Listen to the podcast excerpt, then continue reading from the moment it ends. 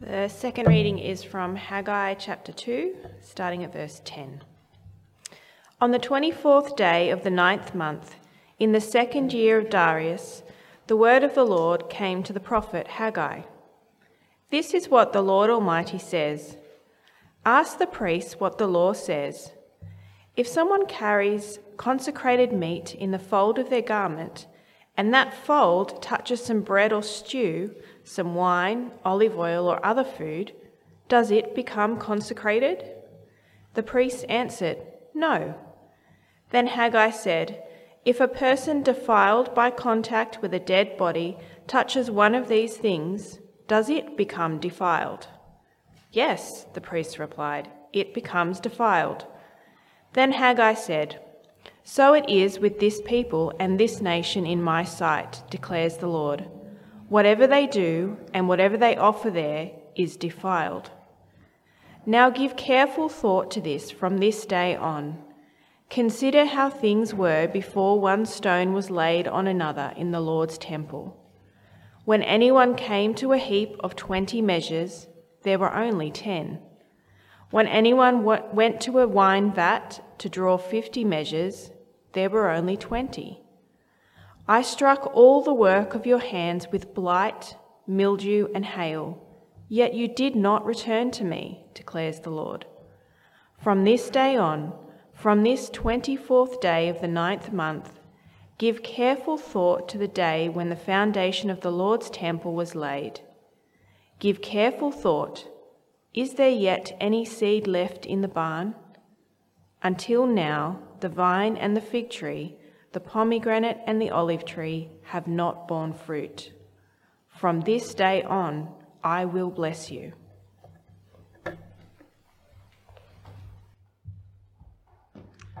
Good morning. My name is Rick, and it's my pleasure to add my welcome to Peter's. It's great to see you here, um, whether you're here with us physically in the building or with us online. I'm glad that you could join us. And if we haven't met before, I'd love to meet you after the formal part of our service. And if you're watching online and we haven't met before, um, be great if you could get in touch with us through the contact us button on the website there. But we are going to spend a bit of time now reflecting a bit more on that part of Haggai. So if you have Bibles with you, then I encourage you to have them open. I'll be referring to that on the way through. Let's, um, let's pray as we continue to hear God's word together. Heavenly Father, we thank you that you speak to us. You are a God who is not silent. And we pray that your Spirit will be among us this morning as we uh, respond to the word that has been read to us. And as we reflect and meditate on it now, we ask that you will give us the ears of faith and the obedience that comes from faith. And we pray this in Jesus' name. Amen. When I was a kid, we lived next door to a church. And I remember one day when I was maybe in my early teens, some, somewhere around there, a kid from down the street, Robert, his name was, who was kind of known to be, I guess, the community troublemaker, he came to our house and knocked on the door and said, I want some holy water. Now, from what I recall, my parents went around, me and my sister answered the door, and we didn't really know what to do with that. You want what? We said, I want some holy water a friend of mine has, has got a problem and I need some holy water to, to fix them, to, to help them. And as I said, we, we didn't know what to do. And so we just got some water out of the tap and, and gave it to him. And I don't know what he did with it or where he got his idea about holy water. And that's what he needed, probably from movies, right? We see that in movies where holy water can, can do special things for you and fix problems for you. But it occurs to me that Robert from down the road had a similar idea about holiness to what the Israelites had in this bit of Haggai that we've just read. That is, that holiness is somehow connected to receiving blessings from God. Holiness is how we can get good things from God. And so the Israelites, they wanted holiness so that they could get blessings from God. And in some senses, you know, they're right. And we do need holiness to receive blessings from God. But in both cases, both Robert down the road and the Israelites, they're mistaken about how to get that holiness. Now, I don't know if you think much about holiness. Maybe you just think about it in regard to you know, the Dalai Lama and the Pope They, you know, apparently they're called Your Holiness. But today we're going to see that holiness matters, that we need it, that without it we can't please God or receive His blessing. so that's what we're going to be looking at today, that holiness matters. And again, just to remind us of where we are in history, each, each week I've been kind of getting a bit of a timeline of the Bible. It's 520 BC. In fact, the date in, in, in verse 10 tells us that it's the 18th of December on 520 BC. And things have been going pretty badly for the people of Israel. They'd been defeated by their enemies. They'd been taken as prisoners to Babylon. The temple in Jerusalem had been destroyed. That was about 70 years earlier. But now they're back in Jerusalem and have been for the last 20 or so years, and things are still not going great. And if you were here two weeks ago, or if you were listening two weeks ago, you remember that God told them why things were not going great for them. It's because they didn't have their priorities right. They were busy chasing after their own things, building their own houses, but they weren't building God's house. They weren't prioritizing the things of the Lord. They weren't concerned about trying to re establish themselves as God's holy people by building the temple among them. And so God rebuked them, and they heard that rebuke. They started rebuilding the temple. And now, again, in chapter 2, verse 10 to 19, Haggai speaks to that same situation. So, as I said, this word of the Lord comes to them again on the 24th day of the ninth month in the second year of Darius, and it comes with a question. And it's a question about holiness and defilement. Question about holiness and defilement. What does the law say about it? Now, holiness, as you can kind of maybe perceive from its opposite, defilement, has something to do with cleanness. Right? Defiled means dirty, and holy means clean. But it also implies this idea of being set apart being dedicated to God, consecrated to God, as you can see there in verse 12. And those two ideas of being clean and being dedicated or set apart for God go together. Because if something is going to be set apart for God, it needs to be clean enough for that purpose. It needs to be clean enough to be in God's presence, in whom there is no blemish, there is no uncleanness. It needs to be clean enough to be able to be used by God and blessed by God. It's kind of like the, the special, you know, China dinner set that you have in the cupboard that only comes out on special occasions. It's been set apart only for special occasions. Does anyone have those? We don't, because I, cause I smash things, so we, we don't tend to have good things in our house. But we, I remember we used to have nice things like that. But imagine if you, if you had the special dinner set that only comes out on special occasions, and that special occasion comes along, it's been set aside for this purpose, and you bring it out, and it's still covered in the dirty food scraps from the last time you used them. That's not okay, is it? It needs to be clean if it's going to be fit for purpose. And it was the same with the holiness of Israel. God made them his holy people. He set them apart, he dedicated them for himself, and he said, Because you are holy, you need to live like it. You need to be holy. And the law told them how to do that. That's the law that God gave to Moses on Mount Sinai. It told them how to live in a way that was different. Because they were set apart for God, they needed to live like it.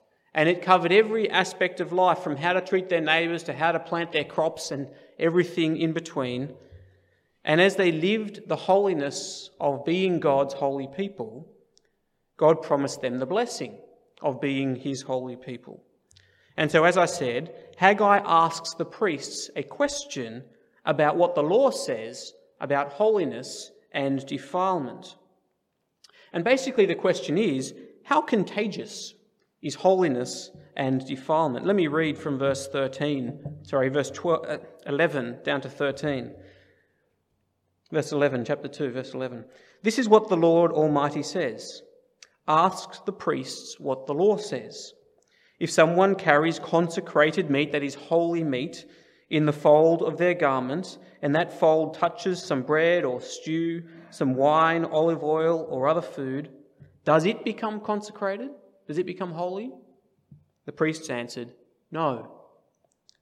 Then Haggai said, If a person defiled by contact with a dead body touches one of these things, does it become defiled?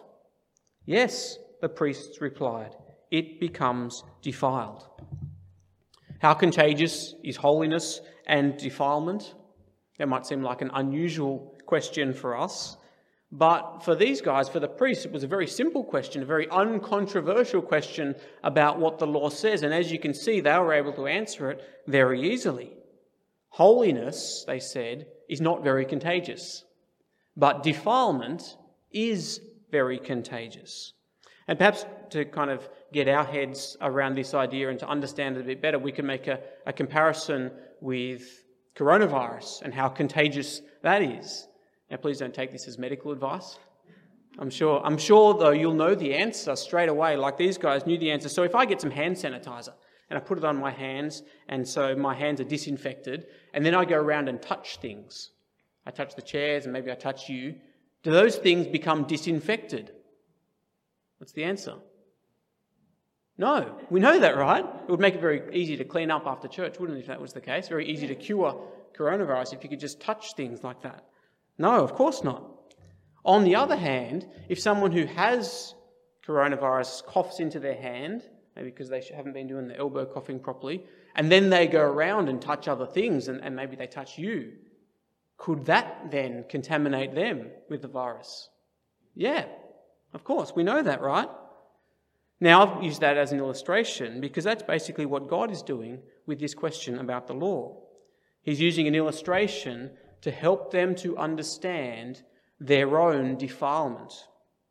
And this takes us to the next point, because his actual main point that he's trying to make there is in verse 14 that defiled people make defiled offerings.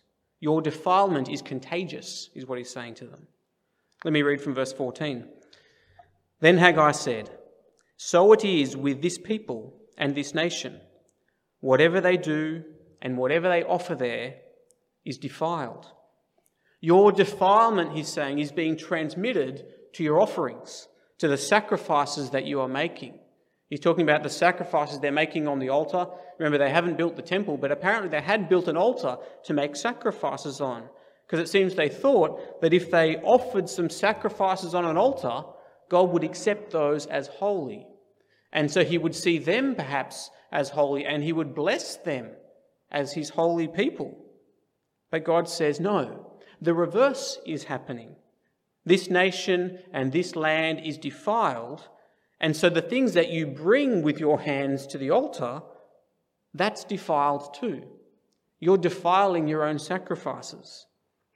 See, Israel were like the fine dinner set that had been set apart for God, especially for Him, consecrated to Him, but it wasn't being used in the way that it was supposed to. It wasn't clean the way that it was supposed to so it was no longer fit for purpose. They were worshipping other gods, they were not treating their neighbours as God told them to, and that had defiled them. And that was the reason that God had expelled them from the land 70 years earlier. And that was the reason that He had allowed His temple to be destroyed from there, because He didn't want His name to be in that place where people were behaving like that. But now He's brought them back to the land. And they're back and they're offering sacrifices. But God says, Your defilement is contaminating your offerings.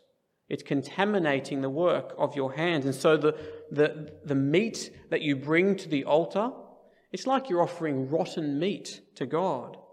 That's not pleasing to Him. Those sacrifices are not making you holy, and you are clearly not receiving God's blessing. And that's what he says. Have a look in verse 16 at how not blessed they are. Verse 16 When anyone came to a heap of 20 measures, there were only 10. When anyone went to a wine vat to draw 50 measures, there were only 20. They are not prospering the way that they want to be. And we heard about this, right, two weeks ago in chapter 1, if you were here. God is causing them to not prosper. The land is not producing for them the way that they want it to be. And these are the covenant curses that God promised that he would bring upon them if they abandoned him, which they had done. And it was meant to wake them up and realize that they need to turn back to God. And now, if you remember at the end of chapter 1, they have done this. They have turned back to him. And notice the change that begins in verse 15. From this day on, things are going to be different. Previously, your crops had failed, but from now on, I will bless you, he says. And you see what it is that has made the change. He mentions it in verse 15, and he mentions it again in verse 18. They've started to rebuild the temple. After years in exile, after defiling themselves with idols and immorality and oppression, God has now welcomed them back but he won't have them back in half measure. That's why rebuilding the temple mattered. It was the sign that they were returning to the Lord. It was the thing that marked them as God's holy people. It's like God was saying to them previously Do you actually want to be my people or not? Until then, they were busy getting on with their own lives, doing their own things, building their own houses. And they thought, well, if we just make some offerings to God along the way, He'll be happy with that.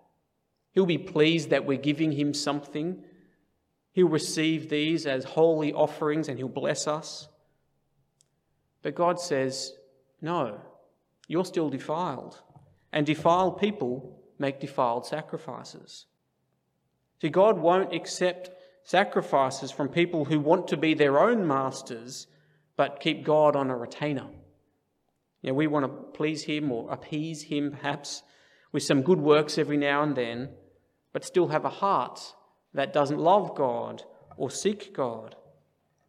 And I think this actually speaks to one of the most common presumptions that people in the world have about God that God should be happy with the good things that I do, even when my heart is turned from Him.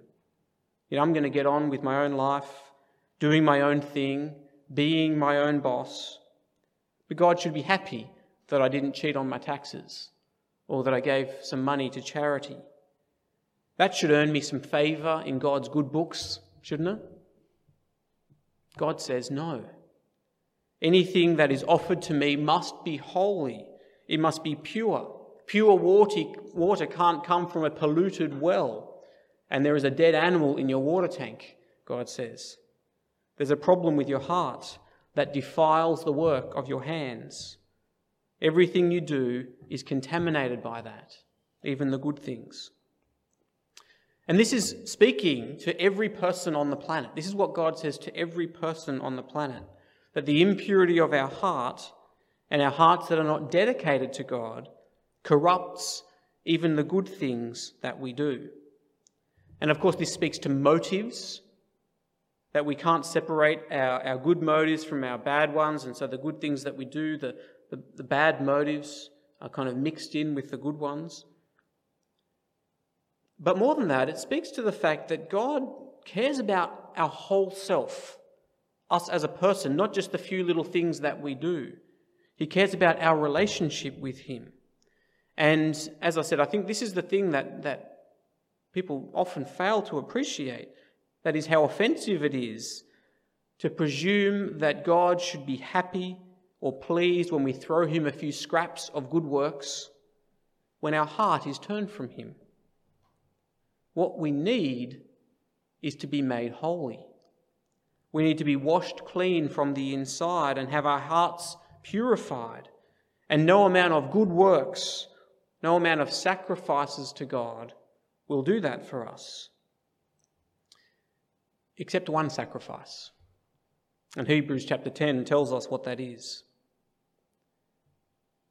He says, We have been made holy through the sacrifice of the body of Jesus Christ once for all. We have been made holy through the sacrifice of the body of Jesus Christ. Jesus was the perfect sacrifice, uncontaminated, undefiled. He cleanses us from the heart, He makes us holy, so that when we, when we turn to Jesus in repentance and faith, God puts His Spirit in us and He washes us clean, and, and this is the only way that we can be holy before God. And with that holiness comes blessing. Like my mate Robert from down the road, we can't get God's blessing with holy water. any more than the Israelites could get God's blessing by the sacrifices that they offered. But for people who are holy, who've been made holy through Jesus, we do have God's blessing. For the Israelites, that blessing was, was good crops and prosperity from the land.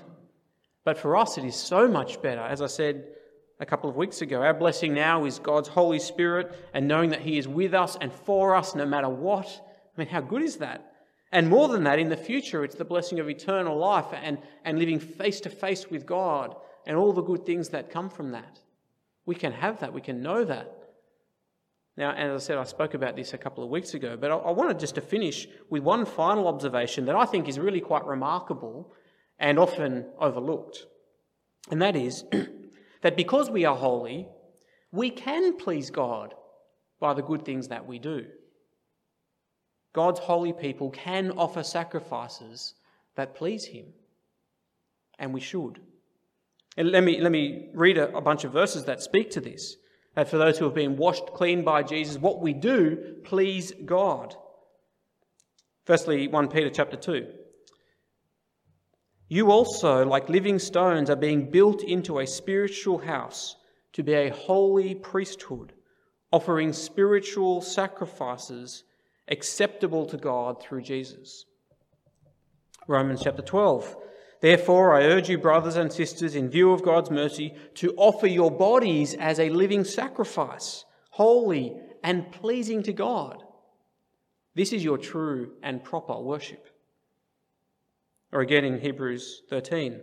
Through Jesus, therefore, let us continually offer to God a sacrifice of praise, the fruit of lips that openly profess his name. And do not forget to do good and to share with others for with such sacrifices, God is pleased. And, and there are plenty more examples, but do you see that? That if we have received God's mercy, if we've been washed clean, if we've been made God's holy people, then we can offer sacrifices that please Him. As we do good and share with others, as we openly speak about Him with others, as we offer our whole lives, our time, our money, our priorities, our plans, our ambitions as a living sacrifice to God. This is the worship that God wants from us. This is the worship that God delights in. It's a pleasing sacrifice to Him. Not to earn His favour. Let's be clear on that. Not to earn His favour or to receive His blessing. We already have that. But just to put a smile on His face it makes me think of a kid, you know, who's, who's really eager to do the, the things that their parents like, not because they want to earn their parents' love or because they're insecure, but because they love to see the smile on dad's face or, or on mum's face.